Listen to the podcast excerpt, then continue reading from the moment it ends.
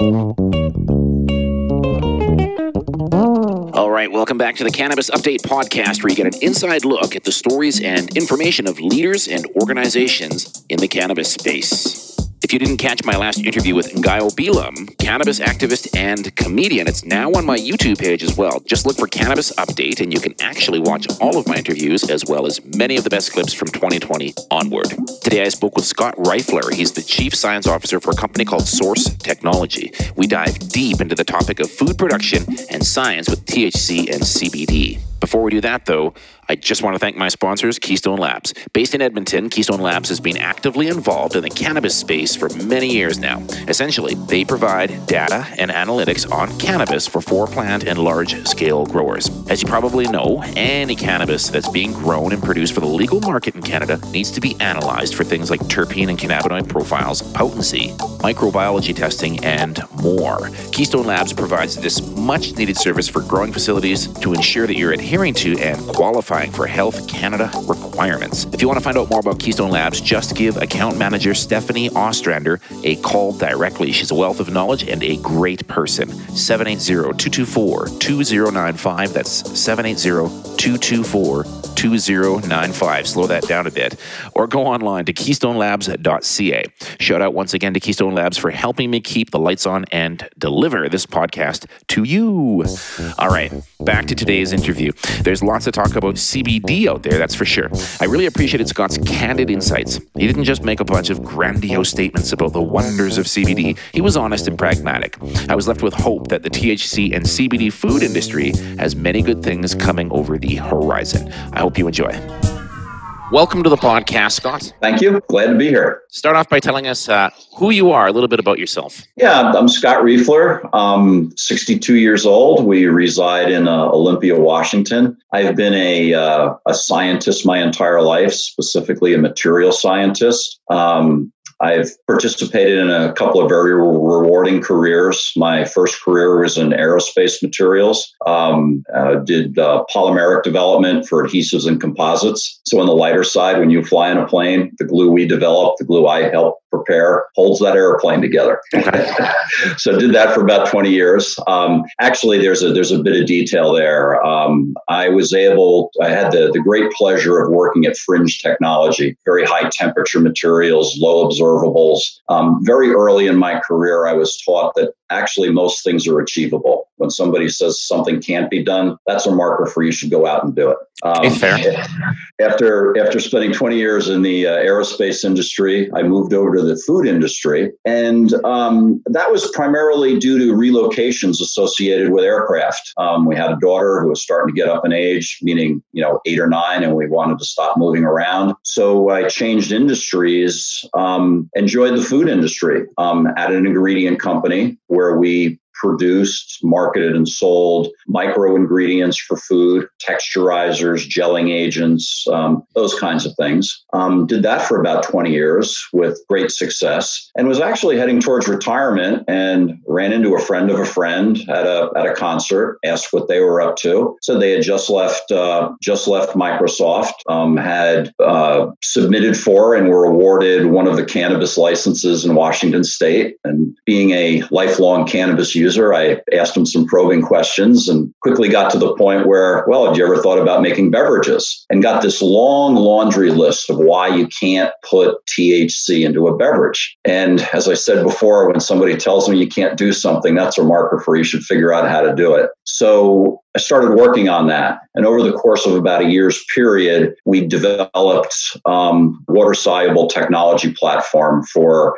cannabinoids, um, oil formats, which are particularly difficult to work with. And then we've expanded that to include basically all essential oils. I'm going to stop you there for a second. Um, I've been reading online because I had heard uh, many times in the past that um, CBD and cannabinoids are not technically water soluble, they're water compatible. Um, is there a difference? Yes. Yeah, that, that's a good question. Um, oils are typically not water soluble.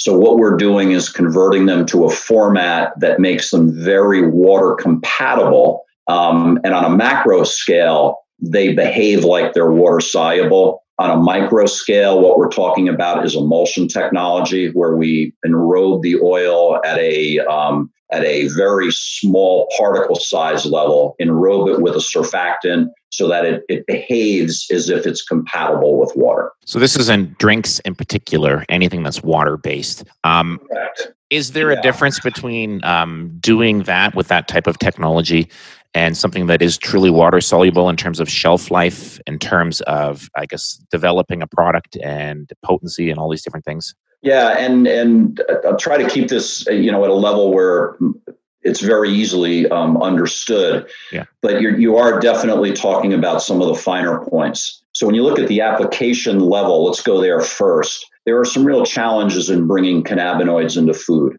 They range from the, the more basic things like the sensory. Cannabinoids are very bitter, often have an earthy or weedy taste that is not desirable in, in food platforms. There's um, a uniformity or homogeneity issue. When you put THC in a beverage, you want the first sip and the last sip to contain exactly the same amount of THC. So that that would also be considered a challenge. And then there's the whole way your body interfaces with the oil or the THC or CBD itself. And you'll hear the term bioavailability tossed around pretty openly and freely. But what it really boils down to is specifically with THC, the edible space has this historic reputation of you know, I'm going to eat this brownie or I'm going to eat this cookie or drink this drink. I don't know if I'm going to feel it in 15 minutes or two hours. I don't know what the intensity is going to be. So I, will use that term bioavailability. What we wanted to do was develop a platform that the edible had as close to a combustion experience as possible, meaning very predictable onset, very short term onset, and then a half life of an experience, meaning a predictable how long is this going to stay with me? Which again, from a historic standpoint, the brownies and cookies, when you would eat quote unquote your mother's brownie, you didn't know when you were going to get lift off. And typically the duration would last the whole day into the evening and maybe even to the next day. Quite often. And I'll smile a little bit. When I was younger in college, that's exactly what I was looking for. Um, not so much anymore. Um, if I drink a beverage, I kind of want to know in advance what I'm going to experience and essentially when I can drive a car again. So managing that experience. So what we've done is we've embodied all these elements into our platform specifically so that the cannabinoids can be viewed as ingredients. Add them to the food platform. You're not going to change the flavor. You're not going to change the sensory experience. And you know what? Let's get back to a platform of combustion or combustion like. I should feel the onset in 15 or 20 minutes, which I recognize is longer than, than a combustion. But for an edible, it's actually quite rapid. And you know what? I want to know that for about an hour, hour and a half, I'm going to have this experience and then it's going to flush out of my system. Right. Can you clarify Sorse Technologies then? And just for anybody watching or listening, it's S O R S E Technologies. Um, are you guys developing this R and D and then selling it to food manufacturers, or are you creating your own products, or a combination of both? it, it is a combination of both. Um, we have an arm, a sister company um, that's called Green Med Labs, and that is an active license in the Washington State air area where we have a, um, a a series of beverages, um, fundamentally beverages that we sell into the marketplace that do quite well. I think we have three out of the top four. I think we have one slots one, two, and four in the state of Washington. Um, but additionally, Sorse Technologies and Fremont Health and Wellness, which is another one of our sister companies, we will convert CBD or cannabinoids sans THC because of state by state legal requirements and present it as a liquid emulsion for incorporation as an ingredient. Um, in the THC space, we do it state by state on a license basis. Okay. Um, we'll work both with people who are producing foods that have their own source of cannabinoids, and also we do a lot of work with um, extractors that want to offer their um, their extracted materials in in water compatible formats. Okay. I was fishing around your website a little bit and reading your bio. And one of the things that you had said was that, and I'll read it here to make sure I get it right. Uh, I would like to see CBD uh, adapt a ubiquitous form such as powder, which can be added or sprinkled onto any food. Can you elaborate on that? Yeah. Um, yes. That, that's simply saying that our initial emulsion work was all in liquid liquid format, um, something that you would add as a liquid. Additionally, we can we have in fact executed and we have dehydrated that liquid back to a powder form that the moment it sees water, the emulsion reforms. So the CBD now can be presented for a whole range of dry platforms, if you will, um, reconstituted beverages or spices or literally a format that can um, that can be sprinkled onto anything. And where I got that idea, it's not unique to me, but if you go to South America or Brazil, for example, and go to um, a local um, deli or restaurant, on every table there'll be a little jar of a ground root, which is a fiber source. And people sprinkle it on their food routinely because it is viewed as a health benefit. And of course, CBD is developing that reputation or attributes um, um, in our space. Okay, well, let's talk about CBD a little bit in the US. I think it's um, a bit more of a Wild West scenario there than in Canada. It's a bit more controlled. Um, where do you draw the line between uh, CBD for medical use and CBD for recreational use? Yeah, and for me, that's a very clear line. As I said, I've got a, um, a background in the food space, and we have these uh, this wonderful regulatory body in the United States um, called the Food and Drug Administration and their their one of their main charters is to keep the food supply safe as well as the pharmaceutical space safe. And as you might imagine, there's a fair amount of regulatory guidance available from FDA, as well as there are a lot of requirements necessary to validate a material is safe to enter the food supply, or if you're making structure function claims, that they're supported with clinical data. And this is um, this is an interesting world for CBD right now because, of course, there is an approved drug out there based on CBD. It's for epilepsy, child epilepsy. It's it's pretty well known, um, and it's relative to what we would see in what I call the recreational space. Considerably higher dosages are are apparent. Um, I believe the sustaining dose in the epilepsy world is about 2.5 grams per day. Wow. Which in the recreational space is the same thing as saying 2,500 milligrams of CBD per day. Yeah. Um, in what I'll refer to as the recreational space, CBD does not yet have regulatory status with FDA. It's not an approved food ingredient. If you add it to foods, it's considered adulteration because it's not an approved ingredient for the food space. With this said, um, FDA is very active in um, working with industry to get appropriate regulatory platforms in place. And the FDA has provided great guidance. They've indicated what they're policing for in this interim space, if you will. And specifically, what they have said is structure function claims do not imply human benefit without clinical data to support that.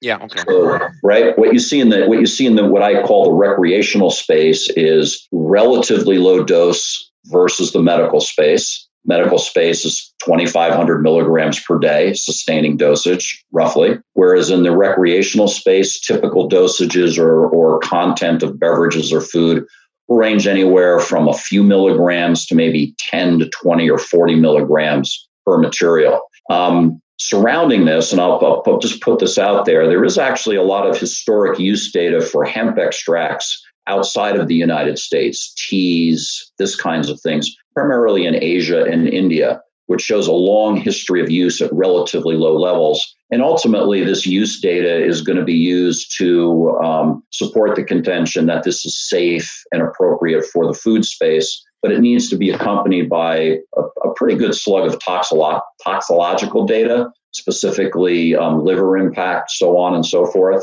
And that's that work is going on now. We're in fact generating that data to help support FDA's um, position of bringing it into the food space. Let's talk about regulations in the U.S. Then I'll, I'll stick with CBD for a little bit, um, and I've asked this to a couple of other uh, people I've interviewed. But um, apparently, you can go into gas stations, you go anywhere in many states, and buy a wide range of consumer products that contain allegedly contains CBD.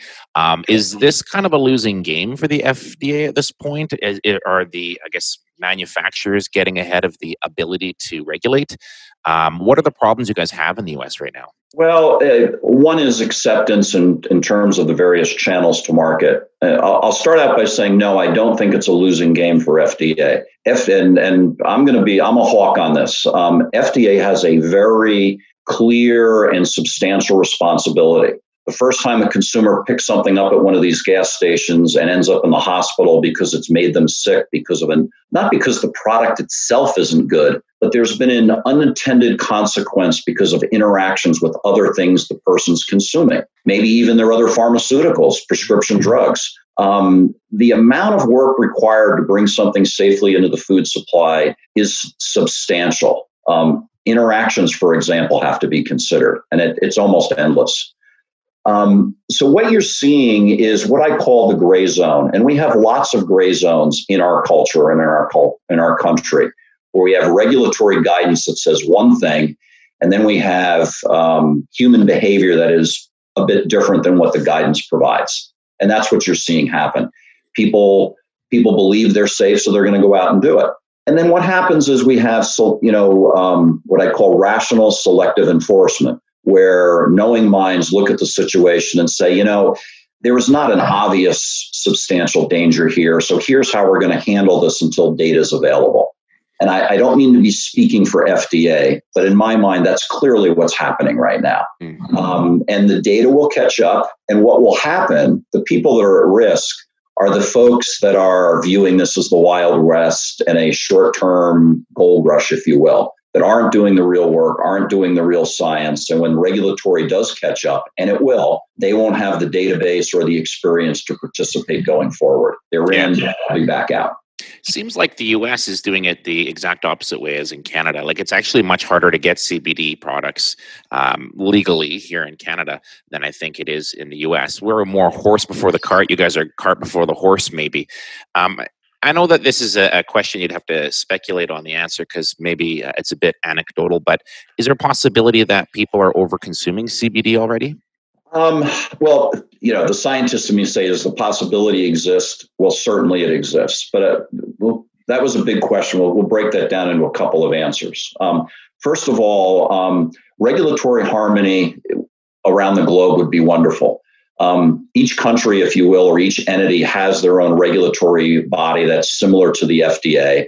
And these organizations obviously interface with each other, but there are different cultural philosophies. Um, in the United States, we actually have, it may not seem like it, but we actually have a posture of presumed safety. A material is considered safe unless data is generated to show that it is not safe, simply stated. Canada, on the other hand, and, and much of Europe is the opposite. It's, a, it's an approach of presumed caution. If you're going to bring something into the food supply, you must prove it's safe under a variety of conditions and interactions before it would be considered appropriate. So it's not surprising to see different different countries have different approaches. Um, and Canada's done something different, and I think is showing great leadership. Um, they view CBD, this, my understanding, CBD is viewed as the same way THC is viewed. It's a holistic approach to the plant and what's in the plant, so on and so forth. In the United States, because marijuana um, as a plant appears on um, on our drug list, if you will, yeah. Um, a carve out has been made for CBD via hemp. And hemp has got a very specific standard of identity that requires that in the leaf mass there be no more than 0.3% by weight THC present. And while we don't have guidance at further extraction levels and concentrations with the amount of THC that's allowed, the industry has adopted a position of, of caution and said, well, if the plant matter, you're only allowed to have 0.3% THC. We're going to say the same thing is true for extracted materials. Any form of the hemp extract shall not exceed 0.3% THC because that's the intent of the regulation in the Farm Bill. It's clear that they want to speak to providing an avenue for CBD, but they want it absent of the psychotropic effects provided by THC, which is still very heavily regulated in the US. And that gets back to, again, regulatory is catching up because the federal government has said, we recognize on a state level there's a drive for making THC legal. It's illegal at the federal level, but we are not going to enforce that over states that have a program in place and that you know are doing I don't want to say the right things, but keeping it out of keeping it away from children, keeping dosages level controlled, so not making uh, structure function claims, so on and so forth. Talking about uh, consumer packaged goods when it comes to food that uh, has CBD or THC in particular, um, what kind of precautions or testing is being done in addition to what would normally be done with food products? And and speak maybe speak to Sorse technology when you answer that too. No, that's a, that's a very good question. Um, so let's just assume that the food product is adequately controlled. It's manufactured under what's known as good general manufacturing processes. You'll hear the term GMP quite often in that regard. That's what that stands for. Um, that the food is um, got the right preservatives in it, the shelf life is is correct, the um, the label declaration is correct, the nutritional information is correct. You have all that stuff, and let's just assume all that's correct. Now we start talking about the cannabinoid. Now we are talking about what our technology addresses and delivers. Um, the easy, the, the easy stuff, the not easy to achieve, but of a lower level sensory. Um, I'm an old guy. I have eaten brownies, cookies, honey slides from the old days. They taste terrible. Um, they're gritty, they're granular. Um, it smells like weed. It's just not a pleasant experience. So we want to flip that if you're going to eat a food that has CBD or a cannabinoid in it, we want it to be able to stand on its own two feet in terms of enjoyment. Tastes good. So we wanted to manage and isolate the negative sensory, which is embodied in our encapsulation approach to our emulsion. Um, the next bit um, is uniformity. Um, anybody that's ever made salad dressing at home, um, you shake it, and within about three or four seconds, all the oil is rising to the top as quickly as it can get there. And or another example, perhaps closer to home, if again you're of my vintage, everybody remembers a beverage called Yoo-Hoo and uh, Carly Yastrzemski on TV telling everybody before you drink this stuff, you shake it. And the reason you shake it is the fats that are in there to make it silky smooth and rich, they tend to float to the top and they appear as like a white layer. So you shake it to get it in. We don't want that in the in the cannabinoid arena. Um, we want the oils uniformly dispersed and to be stable. Um, a good example would be flavors in a soda pop. The flavors are typically oils, and you don't realize it, but often they're an emulsion. And they are dispersed and done in a manner that keeps them uniformly dispersed. So we we have embodied that type of an approach into our emulsion. And there's a lot of technology that goes behind that and a lot of specifics. If you put an emulsion in beverage that is just water, um, the water has a specific density, it speaks to how quickly the oils will rise or sink. But now, if I put a bunch of sugar in that beverage, now the density of the fluid has changed. So, therefore, I have to adjust my emulsion to make sure that I've got that kind of long term stability present. And then, second to last, is how does it interface with my body? Um, we've all heard a lot of um, anecdotal stories about how the body doesn't really like to process oils. If I throw it into my stomach, my gosh, it could take two hours before I feel it. So, what we wanted to do was deliver in a format that the body will readily accept. That's probably the, the easiest way to say it. We've actually done some pharmacokinetic studies. You'll hear the term PK studies, and it stands for pharmacokinetics, the rate at which the material is absorbed into the body. So we've done some testing where we look for CBD detection in the blood. And in our first series of tests, and we're very pleased by this, we found it. Um, we found presence of CBD in the blood within five minutes of ingestion, which is pretty damn quick, mm-hmm. right? It, it, it approaches um, it approaches that of combustion. Now, to get to levels where you're actually going to start feeling something, it's going to take a little bit longer than that. But one of the reasons we were so pleased is we did our first blood draw at five minutes and it was already there. So in our next series of tests, we're going to be doing blood draws continuously from 30 seconds on, and we believe we're going to see presence earlier than five minutes. And as a control for that, we actually used um, a format that was essentially the same as the um, um, as the epilepsy drug, um, Epidiolex. And that material didn't show up in the blood until about 15 or 20 minutes after ingestion. And it has everything to do about the, the format in which it's presented. And then lastly, of course, we need to make this something that can be easily incorporated into existing manufacturing lines, which is often forgotten. Um, a lot of people gets their get their start in the in the either CBD or THC or cannabis arena in their kitchens or in their garage, where you're basically doing everything by hand. Well, that's great, but now I want to go on a I want to go on a manufacturing line that's filling cans or bottles at twenty thousand cans an hour it, we have to be able to drop into existing uh, manufacturing lines. So a liquid format that's easily blended or a dry powder that can be dry blended in is, is really the, the appropriate answers. Okay, and this might be self-explanatory, but um, are you guys at a point now with uh, food products that have CBD in them that they you can create something that has the same shelf life as something that does not? Or you were talking about mixing and that sort of thing before. Um, is it safe to say now that beverages, maybe chocolates or anything else with THC CBD in it, uh, using perhaps your technology, can it sit on the shelf for the same amount of time as an equivalent product that does not have CBD or THC infused into it? Yeah, that's a great question, and, uh, and I'm going to give several layers of answer. Um, Gen- and, and, a lot of it has to do with the material it's going into. Um, at the extreme side, something like spam, I don't even think has an expiration date, and I, and I don't mean that to be funny. It's a very stable food product. Um, all ingredients are not stable forever. Yeah. Then at the other for the other end of the spectrum, you have something like milk that requires refrigerated storage, and even with refrigerated storage, you know, you've got about a month's shelf life. So you've got to keep things in context. Cannabinoids themselves deteriorate slowly with time. THC much more quickly than CBD does. Um, and there's a difference when you start talking food platforms. If you're talking something like a vape cartridge, um, you know what I mean is a distillate or an extract of THC, where it's presented in bulk form, meaning relatively little surface area per volume, the shelf life is actually quite good, and the deterioration loss of THC assay is a very slow proposition. When you go into the food environment, you're introducing water, and cannabinoids are, are somewhat stable in the presence of water. Um, but we're talking about very small particles now where the surface area versus volume is quite high. So things like oxidation happen more quickly. So the assay stability, which is a which is a very important marker, definitely will have some sort of a shelf life associated with it. And there are many factors. Um, the rate of deterioration is a function of temperature. Um, a beverage is going to have a longer assay stability at room temperature than it is at 140 degrees, for example, and it will be even more stable at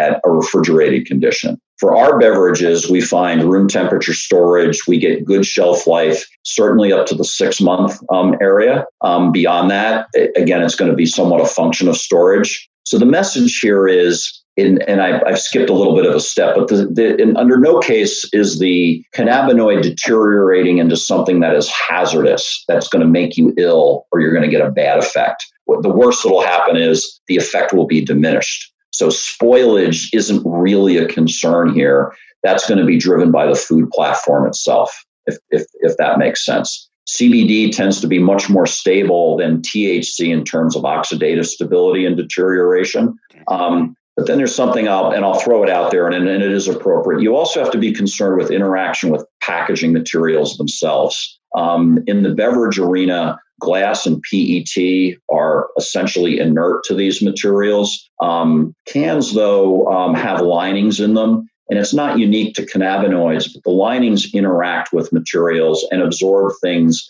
like THC or CBD or flavors. So right now, the industry is sorting out, you know, if I put this much CBD in the can, I want to make sure it all stays in the liquid or if I if I'm going to put a label claim of X amount of CBD on my can, how much do I have to put into it to account for what's going to be absorbed into the liner? Because it's what the consumer gets, what's important. And this gets us right back to FDA and their role in protecting the consumer for label claims. If the label says it has this in it, you you damn well better find it in there, or the FDA is going to have something to say to you, right?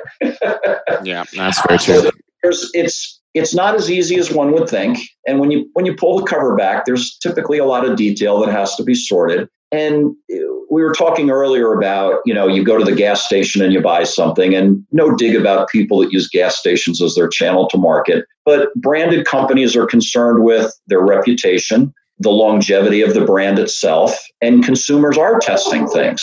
So that's going to be another sift if you will as industry consolidates so those that have good product, good labeling, good label um, matching, those are the companies that are going to survive. So, should someone watching this video want to go out and check uh, a product uh, that's being made by Sorse Technologies, um, what can they look for right now on the marketplace? Um, Mostly beverages. Um, the companies, because we are fundamentally an ingredient supplier, so I'll speak to CBD first on a national or even global basis.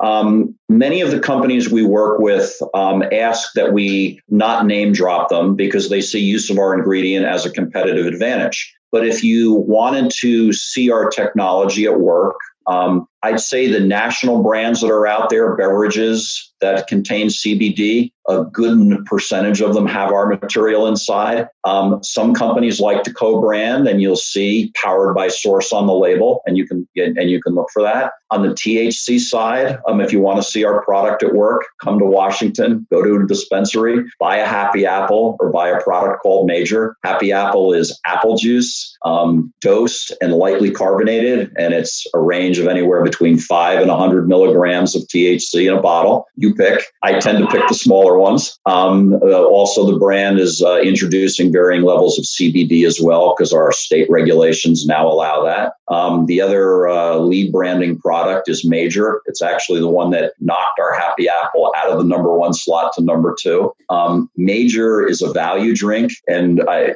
I do gr- grin a little bit when I say some of these things. It's seven ounces in a bottle, anywhere between five and 100 milligrams per bottle, um, available in, in a variety of flavors, but uh, grapefruit and um, kiwi watermelon are absolutely killing it. And we have recently launched a flavor known as uh, unicorn tears. That's also just just absolutely killing it. Um, and you'll get a you'll you'll get a sense. And not not to not to promote it so much but major went from zero to first in class in 60 days to give you an idea of how well it's accepted by the community. Wow. Well next time i'm in the us i suppose i'll have to check it out. Um, as you probably know the uh, most potent thc infused edible product you can buy on the legal market here in canada is 10 milligrams. And for me that's enough actually. 100 i can't even imagine. No and and i mean there's a whole subject there about um, bioavailability, but I will say that we have a, um, a partner, a company that has licensed our technology for Canada, a company by the name of Valens. They're one of the leading extractors in Canada, mm-hmm. and they are doing a tremendous amount of work in um, applications engineering so that they can white label products for a variety of companies in the Canadian market. So if you don't already have access to it, you will you will very shortly. Um, and if you have time for this, it's worth walking through. Um, 10 milligrams when you eat it, I consider that to be a pretty substantial dose. Yeah, I agree. Um, and you'll hear people all the time say, oh, we have this waterborne technology or water soluble technology that enhances the mic, uh, the bioavailability by 10x or by 8x.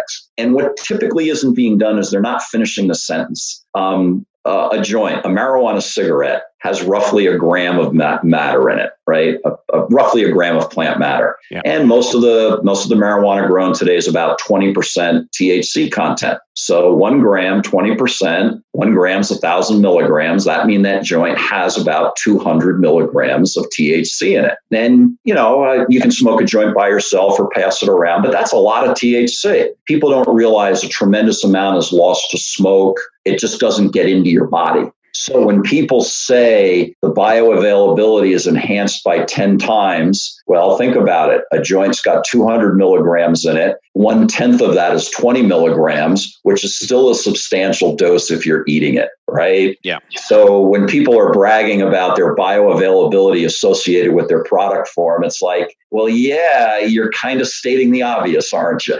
Yeah.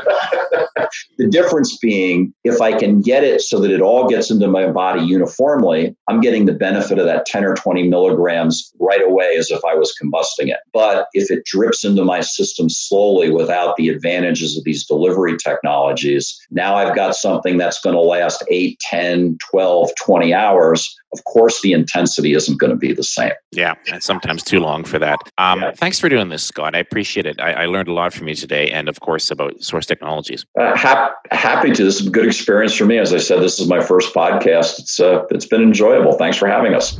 Thanks to Scott from Sorse Technology for talking at length about what they do and what to expect in the legal edible space. To find out more about their products, check them out at sorsetech.com. That's S O R S E Tech all right, I ask this every time because it's important and it helps me to grow the podcast. Please please like, subscribe, share, tell your friends, shout from the rooftops about the podcast if you need to. Anything helps. The more downloads or plays that my interviews get, the better the guests that come onto the show. Funny how that works. Anything that you can do to show your support would be greatly appreciated. Nonetheless, thank you for listening. And to find out more about this podcast, you can always find me on Instagram and Twitter at Cann Update Pod. That's at C A N N Update P O D. Or just check out my media company, distinctmedia.ca. All right, hit it, Amber. Thanks for listening to the Cannabis Update podcast. We do our very best to be as accurate as possible, but take no responsibility for inaccurate details or facts. If something interests you, we're glad to have brought it to your attention, but please take the time to research the details for yourself.